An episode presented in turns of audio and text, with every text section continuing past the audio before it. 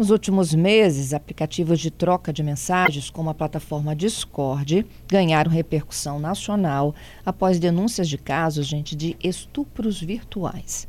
Um dos casos chocantes, viu, que vocês acompanharam, inclusive, com a exibição de uma reportagem recentemente, está em segredo de justiça, mas envolve um adolescente aqui do Espírito Santo, de 17 anos. O jovem é investigado ainda por atrair vítimas usando um jogo virtual.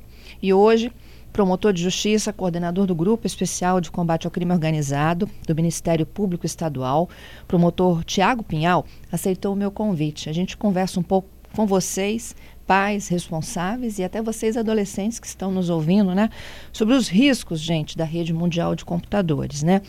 É, e a que ponto a gente chega, né, quando a gente trata de estupro virtual envolvendo casos aqui do Espírito Santo. Vou dar meu bom dia aqui ao promotor. Quem tiver sugestões e perguntas pode também encaminhar para a gente, 992994297. Esse é o nosso número de mensagens. Doutor Tiago, bom dia. Obrigada. Bom dia, viu? Fernanda. Bom dia, ouvinte CBN agradeço o convite. É, é, um momento assim muito especial da gente poder estar tá falando para o público em geral de um tema tão relevante para a sociedade.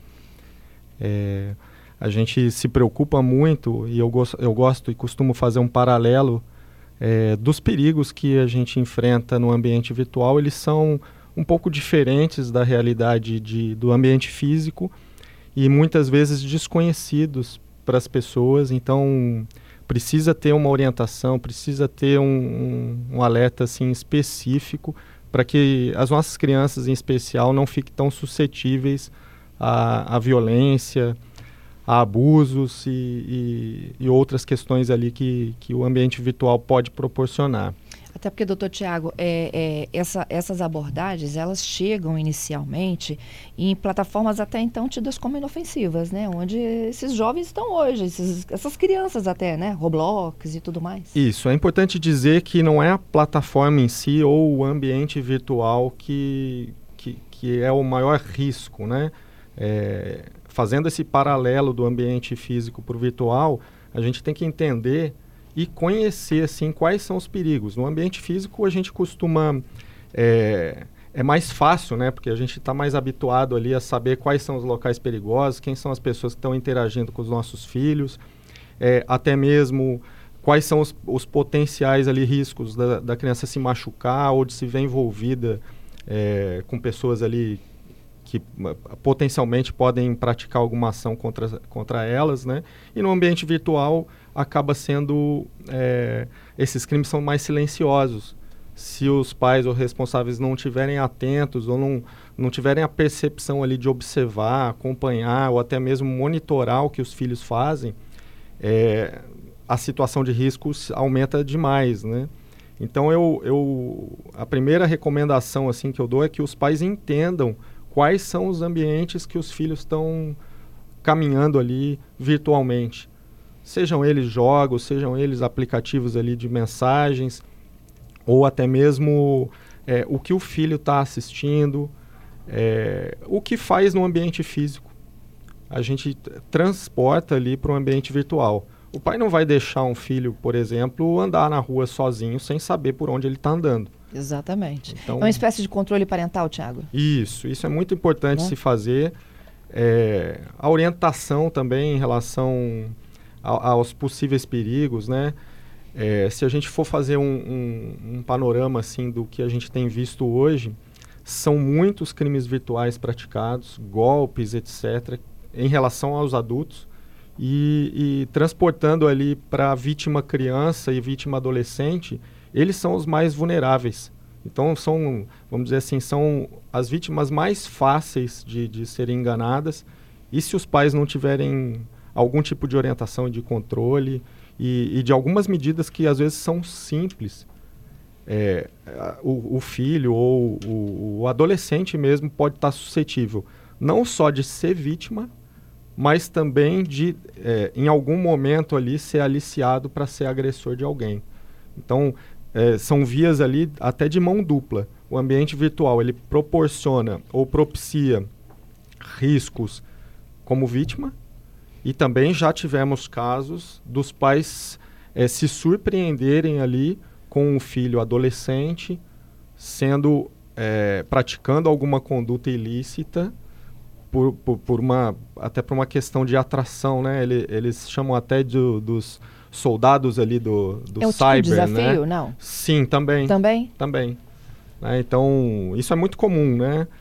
É, se, se ganha a confiança daquela criança ou daquele adolescente, é, normalmente as pessoas que estão mal intencionadas eh, para fins ali, principalmente de crimes sexuais, elas se colocam, estudam o jogo e de alguma maneira é, ganham algum destaque. Às vezes até patrocinando jo jogos, comprando ali é, as, as, as, principais ferramentas do jogo para se destacar.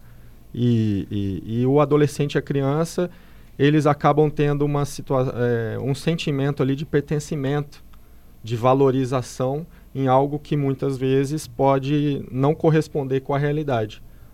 É, existe uma falsa sensação de anonimato também, uhum. que propicia ali que essas relações aconteçam. E se, o, se os pais não estiverem atentos ali, é, pode chegar numa situa em situações assim até extremas de ameaça, de constrangimentos e etc. E, e silenciosa. Está dentro de casa e muitas vezes não é denunciado. E então, trancado dentro do quarto, né? É, dentro é, não quarto. só dentro de casa, é trancado essa, dentro do quarto. É, essa observação é importante porque, às vezes, uma medida simples de do pai fixar o local para o adolescente jogar ou para a criança jogar, um local que, ainda que não, não exija assim, uma su supervisão direta do jogo, mas que o adolescente ou a criança esteja sendo visto. Né? Como se fosse é, a criança quer brincar num, num parque ou numa tá piscina e você está com um contato visual. Uhum. Então essa medida dentro de casa às vezes evita assim muito né, da, da, da questão de se agravar ou de, de, principalmente quando se fala em, em, crime sexual pelo meio virtual. Foi o primeiro caso, doutor Tiago? Não, aqui no Espírito Santo recentemente a gente é, acabou trabalhando, dando apoio ali para algum, alguns casos. É, não é um caso isolado e se, se o ouvinte pesquisar é, uma pesquisa simples de internet vai ver que isso ocorre no Brasil inteiro. Uhum. E, e, uma grande preocupação é que é um crime sem fronteira. Então a vítima pode estar em outro estado, pode estar em outro país, é, não precisa de uma proximidade física ou de um conhecimento é, de rotina ou de pessoa, né? É impessoal. O ambiente virtual ele, é, ele acaba sendo propiciando ali é uma potencialidade de muitas vítimas. Às vezes, a, a, gente até já identificou casos de pessoas de fora do estado conseguindo fazer vítimas em vários, várias localidades. Cidades do interior, não, não, não tem um, um, uma característica específica da vítima, né? As crianças de 8 ali a 13 anos são as mais vulneráveis. Já ia te perguntar isso. Quem são as, as vítimas mais focadas? Mais focadas 8 a 13 anos. Essa é a faixa Meninas? etária. Meninas, meninos também. É, por quê? Essa idade ainda não tem a maturidade ali para entender os perigos, para desconfiar. É, como eu falei, o adulto cai no golpe. Imagina a criança que ainda não tem a formação e essas plataformas de jogos, elas são lúdicas, são perfeitas ali para uhum. as crianças poderem se desenvolver, mas ao mesmo tempo é, permitem ou de alguma forma que, que pessoas mal intencionadas também ingressem, né? Você não tem limitação, não tem filtros ali para que, que a gente consiga identificar de bate-pronto quem é o agressor e quem não é. é. Eu imagino que ele joga uma isca, né? Sim. E, assim, uma pequena parcela cai. E, geralmente essa isca é o quê? É dar continuidade a uma conversa fora daquele ambiente? Sim, normalmente a isca é aquilo que eu falei. O agressor ele vai buscar entender o jogo. Uhum. Ele vai se aperfeiçoar no jogo, ele vai entrar nas comunidades e nos grupos ali que normalmente esses ambientes proporcionam e de alguma forma ele vai tentar se destacar. Ele se destacando, ele acaba sendo um referencial ali para as crianças e adolescentes no ambiente virtual. O cara é fera. É. Né? A pessoa ali é. E aquilo que eu falei, ele patrocina, às vezes compra eh, o que eles chamam de, em alguns jogos, né, de skin. Então ele vai ter o melhor, o melhor desempenho ali no jogo, porque ele pagou para aquilo. E, e isso acaba atraindo ali é, a atenção de alguns adolescentes e crianças, né? E, e, e a partir do momento da primeira interação, vai se ganhando a confiança, fazendo com que a criança e o adolescente se sintam é, valorizados ou integrantes ou pertencendo àquele grupo. Uhum. Então, se começa de uma forma gradativa, com o início de confiança, e a relação vai se estendendo. E aí ela vai se agravando. A partir da confiança, começa-se, por exemplo, é, solicitar interações de conversa, de chamadas, chamadas de vídeo, encaminhamento de foto, até chegar em possível é, é, a criança se vê ali envolvida e cercada por um desconhecido que ela acredita que conheça, porque a pessoa tem um, uma reputação no ambiente virtual, é, uma reputação fictícia, né, criada. Uhum. E, e aí pode avançar ali para desafios, automutilação e até mesmo chegar num, num, num ponto de, de ameaças ali e, e é, constrangimentos, é, chantagem para fins de estupro virtual. É, essa era a minha dúvida. Ela é induzida a esses desafios ou ela é chantageada o tempo inteiro? A é, vítima? Ela, é como eu falei, inicia de uma forma bem gradativa até se chegar no ponto da chantagem. E às vezes a chantagem... Que é meio sem volta, né? Sem volta. E às vezes a chantagem, ela tá travestida de desafio. A criança, ela não enxerga que ela está sendo vítima. O até o adolescente, às vezes ele não enxerga que ele está sendo vítima. Ele se insere ali num, num, num, sentimento de pertencimento que os desafios vão aumentando. Então, muito importante assim a orientação dos pais em relação a cumprimento de desafios, ainda que sejam bobos no início. Porque pode de... dar alguns exemplos de desafios que vocês têm visto aí? É, o que que, o que, que a gente... É, fazer de, determinadas tarefas ali com amigos, é, é, vamos dizer assim, postar foto, é, ainda que não tenha cunho sexual, né? Mas assim, começa-se com, com um, uma ideia de dominação. Olha, tá. se você fizer tal coisa, se você postar uma foto assim, fazendo um símbolo tal, é, você vai ser recompensado aqui. Uhum. E aí você vai aumentando. Olha, agora eu quero que você faça um tal grau coisa. de dificuldade. De né? dificuldade. Né? Agora eu quero que você vá lá na frente de uma loja tal e faça tal coisa. E, e, assim, são coisas assim aparentemente inocentes, mas elas vão num crescente até o momento que, ó, não, agora você passou para o nível tal, você vai precisar é, cumprir uma tarefa um pouquinho mais complicada. Ó, eu vou te mandar uma foto e, e é, é, nude, enfim, e agora você vai ter que retribuir, senão você não vai cumprir o desafio. Então, essa, essa questão da confiança que é adquirida ali pelo adolescente naquela pessoa que, entre aspas, vira uma referência no ambiente virtual, é que é o perigo. Chega um momento que a criança e o adolescente sequer estão sabendo ali que estão sendo vítimas. E, e eu acho que é importante destacar, mais uma vez, que se trata de crimes que são silenciosos. As autoridades, sem a ajuda dos pais, não conseguem identificar. Às vezes até o pai, quando vai, o pai ou a mãe, quando eles vão chegar e, e entender aquilo que está acontecendo com o filho, já é tarde, já está num estágio avançado e, e, e, isso pode gerar inúmeros, inúmeros assim consequências ali para o desenvolvimento dessas crianças. De automutilação, né? O estágio. Também, também automutilação. É, normalmente assim esses desafios envolvem a própria pessoa. Né? Não, não, não, não temos identificados ali desafios com terceiros. Até, até porque assim, o agressor ele busca manter aquele contato fechado com né, ameaça. Ó, oh, se você contar para alguma pessoa, isso aqui vai, você vai ter problema. Ou, enfim, aí começam as ameaças e, e a vítima fica refém. É, é mais ou menos assim o que acontece com o adulto, né? Quando ele passa por um golpe, ele acaba se envolvendo ali numa enganação. Constrangido, não conta para ninguém. Constrangido, não conta para ninguém, dificilmente vai procurar a polícia. É, vamos dizer assim, ele aceita ali o prejuízo que ele tomou e, e, e as autoridades não ficam conhecendo, né? Então, acaba sendo um ambiente propício para quem para quem é, resolve ali ter essa vida criminosa e praticar esse tipo de crime.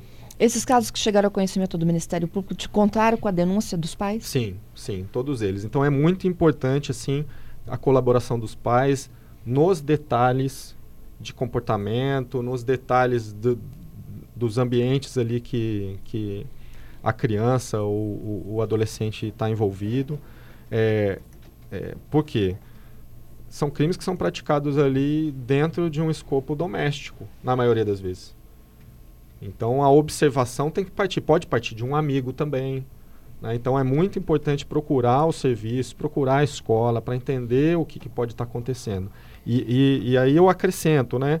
não só a preocupação do adolescente e da criança como vítima, mas também como potencial agressor. Uhum. Né? Esse caso de Vila Velha, por exemplo. 17 anos. 17 anos, com potenciais vítimas ali em outros estados da federação. E ele, ele é o agressor? Sim. Uhum. Sim, essa a, foi a identificação. E eram e outros adolescentes as vítimas dele, né? De 14 Isso, anos. menores. Isso. É. Então, no Brasil, a gente é, acaba encontrando ali vários exemplos ali de adolescentes que estão inseridos nesse contexto de jogo e são atraídos até por comunidades para fazer os aliciamentos e compartilhar material pornográfico, etc., prática de diversos crimes. Então, os pais têm que estar atentos também ao adolescente, 17, ao jovem, 18, 19 anos ali, o comportamento dele em casa. Obviamente que a supervisão ela é menos, uhum. menos intensa, mas é, é, é importante que os pais que ainda convivem com seus filhos entendam ali que pode em algum momento é, correr o risco de, de do filho estar tá envolvido num, numa trama ou se ver ali seduzido por um grupo maior. Essa, essa, no caso dessa, dessa jovem de fora, ela já estava envolvida no caso de estupro virtual, né? Quando é que a família percebe que a situação chegou a este ponto?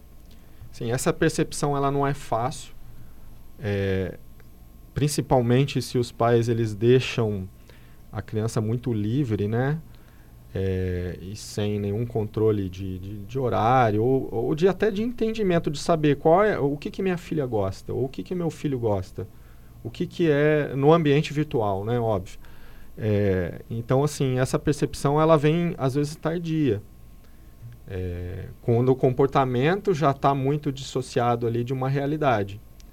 Mas o ideal é que os pais se aproximem conversem, joguem junto com os filhos, entendam também as, as, os benefícios que uma plataforma dessa pode dar uhum. para tentar extrair o máximo e evitar o perigo. É, então, esse, esses, esses momentos ali de, de interação entre pai e filho, ou pais e filhos, né, são, são bem importantes para evitar que, que, que o filho se veja numa situação ali de dominação. E eu digo dominação mesmo, porque o, o agressor ele, ele vai criando estratégias ali para dominar aquele adolescente, aquela criança de faixa etária aí do vulnerável de 8 a 13 anos. Tiago, é, vou até fazer o registro aqui de um pai, né, que está falando sobre como cria o filho dele para essa violência cibernética. Né? Ele diz: olha, esse assunto de violência cibernética infelizmente não se esgota, né? Eu criei meu filho usando o mundo virtual como ferramenta né? E, e quando, quando é que a gente sabe que a gente está indo para o caminho certo e, e, criou-se um atalho ali para outras coisas, né? E ele diz, hoje sempre tive muita sorte, né? Muito bem orientado, quanto o Giovanni aqui com relação ao filho dele. Mas nem todo mundo tem essa mesma sorte, né? É, sim, o, o, o ouvinte tem toda a razão. A tecnologia, ela está aí, ela vai sempre avançar e a gente tem que usar ela. É, a gente não pode também é, a partir de alguns perigos, se isolar. Né? Uhum. Né? Não, é, não, não é essa a Até recomendação. Porque a, a, bolha não adianta, ele está no mundo virtual, tá no né? Mundo a, a, escola também é tecnológica, é. né? Então, assim, como, como esse pai falou, muito importante usar a tecnologia, usar os recursos é, que estão disponíveis e que vão ser sempre aperfeiçoados para melhor desenvolvimento dessa criança.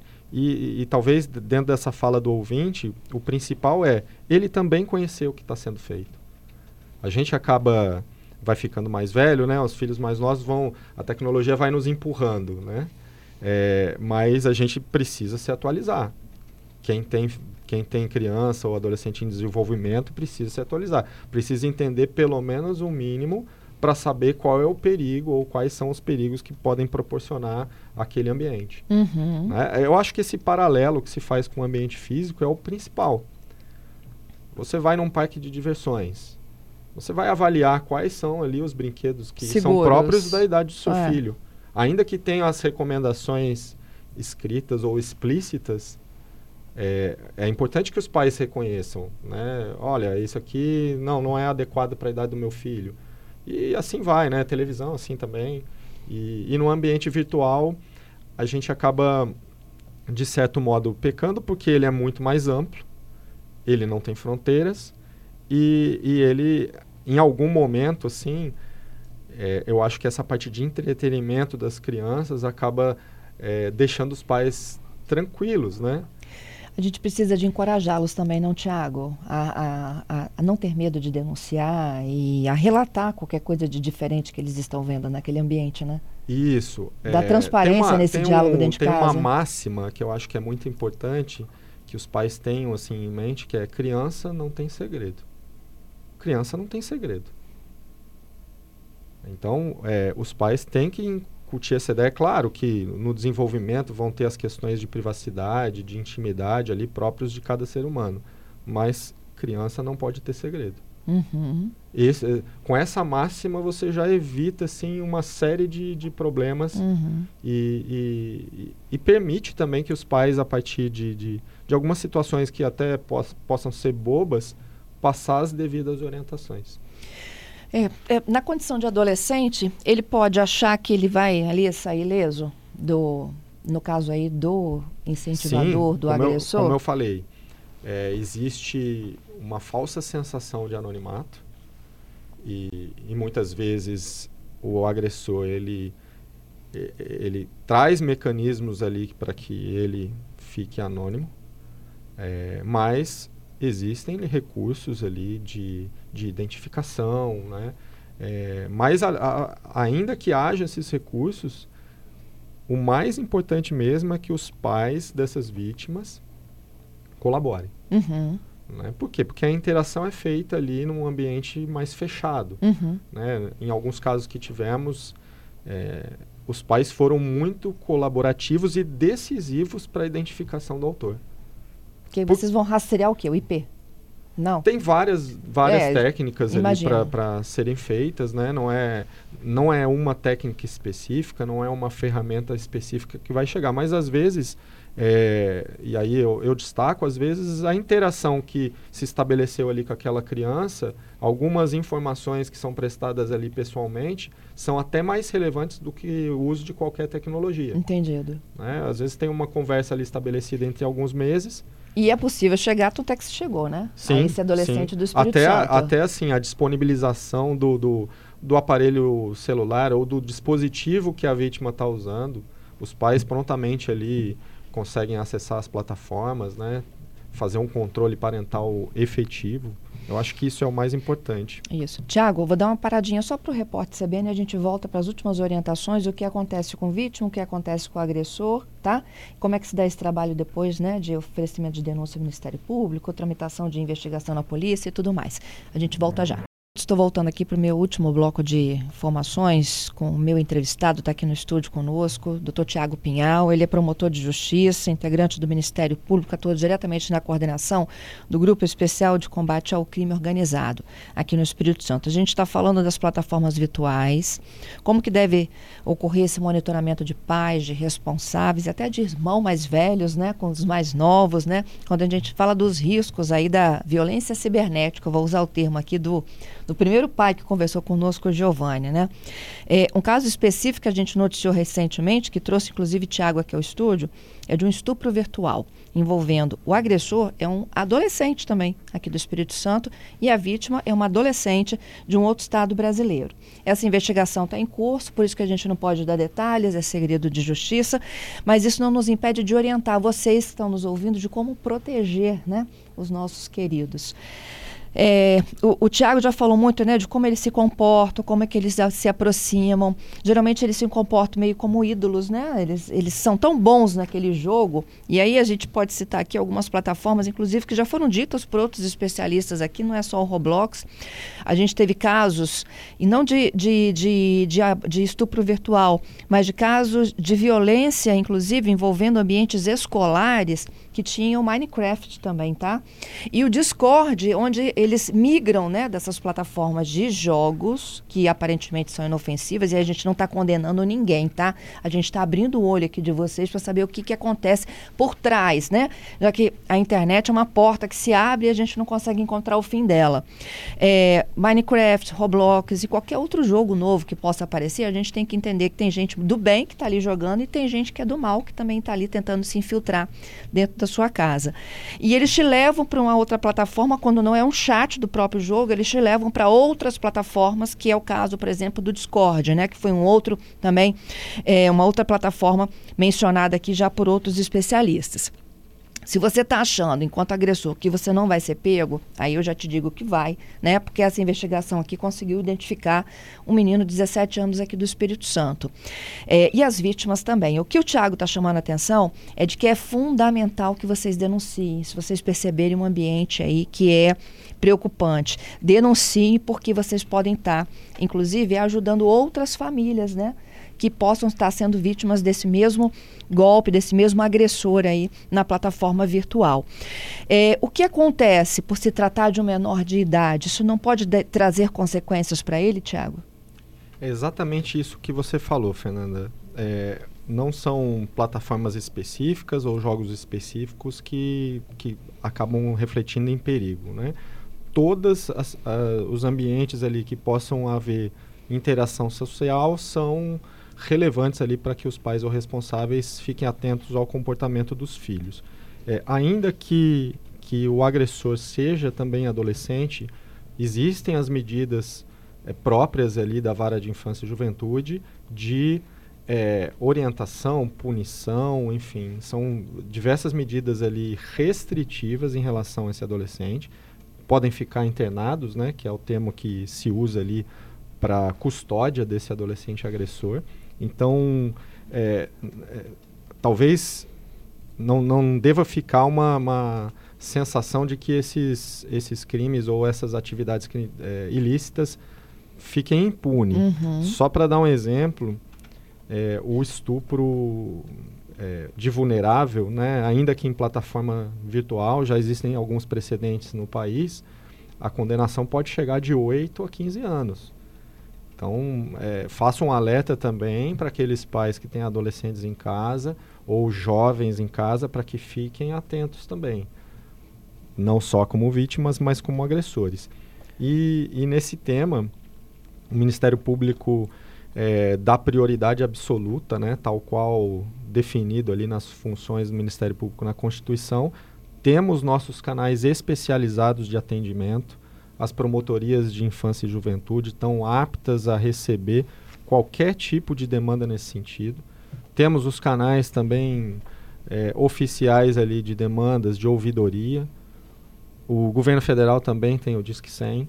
Então, todos esses mecanismos, eles são possíveis ali de, de serem procurados e estão disponíveis a todos os pais ali que identifiquem alguma situação de perigo. Pois é, e quando eu falo assim, né, que é, é o nosso papel aqui dar voz ao Tiago, né, porque eu acabo de receber uma coisa aqui, eu sou mãe, meu, meu coração aperta, né, e olha a mensagem que a gente recebeu, Tiago. Semana passada eu e minha esposa descobrimos que a nossa filha estava sendo aliciada. É, descobrimos antes que um ato fosse consumado, né, ela, aí ele relata que, olha, a gente não tem dormido, não consegui nem ler todas as mensagens que eram trocadas.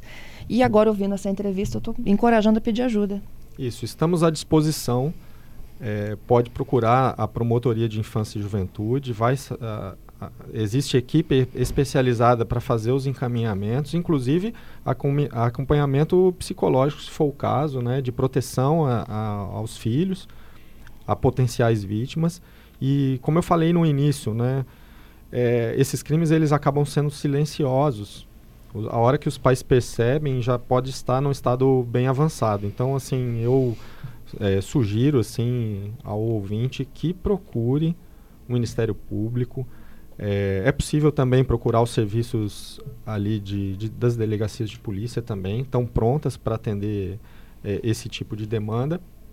E, mas como eu falei, é prioridade absoluta no Ministério Público a preservação da integridade da, dos direitos ali das crianças. Então, estamos absolutamente disponíveis para receber qualquer tipo de demanda, ainda que ela não tenha se avançado tanto como é o caso do ouvinte que o ouvinte relatou aqui. É, no site mp.es.gov.br. .mp.br. Tá, vamos repetir é. então mpes.mp.br. Só procurar Ministério Público do Estado do Espírito Santo. Ótimo. Bota no Google essa busca. Isso. Eles vão cair na página principal. Lá tem o é. contato direto de vocês e ouvidoria. Tem. Promotorias da Infância e Juventude ou ouvidoria também. É muito simples, dá para fazer a denúncia pela internet. Né? O, o, o preferível é que se identifique, para que possa haver o contato. É, como eu falei no início da, da, da entrevista, é importantíssimo que os pais tragam todos os detalhes possíveis daquela interação e colaborem ali com as investigações. Muito bom. O Jesus também, Jesus Luiz, nosso ouvinte, está dizendo assim: olha, é a necessidade né, de se destacar sempre que pai, tutor, enfim, eles não podem serem substituídos por telas, né? Sim, sim. É, é aquilo, é, talvez uma recomendação assim básica seja é, claro, né, a tela é a realidade do mundo de hoje. Todos nós ali vivemos em algum momento do, do nosso dia nas telas, mas que elas sejam observadas e entendidas pelos responsáveis. Eles precisam saber, ou ao menos conhecer aquilo, onde, onde que o filho está caminhando, onde que o filho está andando. Até em relação ao ouvinte anterior, né, que mencionou que usa a tecnologia em favor ali do aprendizado, desenvolvimento. É, os pais entendendo quais são os benefícios ali e os potenciais perigos, evita-se uma série ali de, de, problemas relacionados principalmente a crimes sexuais, né? Uhum. O Isaías aqui, o nosso ouvinte, disse que está acompanhando tudo ligadinho lá de Aracruz. Eu agradeço a todos vocês aqui que estão colaborando com esse debate. Compartilhem, viu, com as famílias, com os amigos, essa entrevista para a gente multiplicar o acesso à informação. Tiago, finalizando, a investigação corre em segredo de justiça, mas é claro, né, que todos os responsáveis, aí, evidentemente, serão punidos, né, e responderão por isso. Sim, o Ministério Público também tem um serviço especializado de investigação através do, do grupo com o qual eu coordeno, que dá apoio a todas as promotorias do Estado do Espírito Santo. Então, é, dificilmente, se houver uma denúncia relacionada a esses, esse tipo de crime, ela não, não vai ser localizada ou encontrado o agressor, que às vezes pode até estar em outro estado. Já tivemos casos, inclusive, de uma prisão no estado do Pernambuco e a vítima aqui no Espírito Santo. Né? Aquela do interior. Isso. Uhum, e nós temos ali, só para deixar ciente, assim, nós temos uma rede, rede nacional de Ministério Público, colaborativa, então, é, muitas vezes o pai pode pensar, poxa, mas essa interação aqui eu não sei de onde, de onde vem, se vem de outro estado, aparentemente a pessoa está longe daqui, mas isso não é um problema em termos de investigação. Tá? Então, podem nos procurar, temos equipes especializadas à disposição. Vocês não estão sozinhos, né, Tiago? Não, não estão. Não estão sozinhos. É importante, olha, esse ouvinte aí particularmente, né, que está enfrentando isso, se quiser depois conversar com toda a assessoria aqui da equipe do Tiago, a gente já te encaminha para ajuda, tá? É, compartilhando isso, a gente multiplica, né, como eu falei, essa, essas informações e essas orientações. Vocês não estão sozinhos. Quando o Tiago já chegou aqui falando que não é o único caso em investigação, é o mais recente, né, eu acho, Tiago, que está né, caminhando aí para os finalmente, é o mais recente, é um menino de 17 envolvido no estupro virtual de um de 14, né, em outro estado, o, o menino daqui, de Vila Velha, mas esse que ele lembrou agora é uma menina, né? E o agressor estava em Pernambuco. Isso, maior de idade. Maior de idade. E, e, a intervenção em relação aos adolescentes agressores ela é importante também, porque a gente acaba tendo ali um potencial criminoso no uhum. futuro, quando crescer, né? Então a, a, intervenção de orientação também é importante, não sob o caráter ali restritivo e punitivo, mas também para que aquele adolescente não se torne um pedófilo é, no futuro, né? E a gente possa ter mais riscos ainda em relação ali à, não intervenção da Justiça da Infância e Juventude. Tiago, muito obrigada, viu, pela gentileza, por vir ao estúdio, por conversar conosco, hein? Eu que agradeço, Fernanda, mais uma vez. Estou à disposição para atender qualquer tipo de, de situação envolvendo crimes uh, no ambiente virtual. Enfim, o Ministério Público está preparado para isso.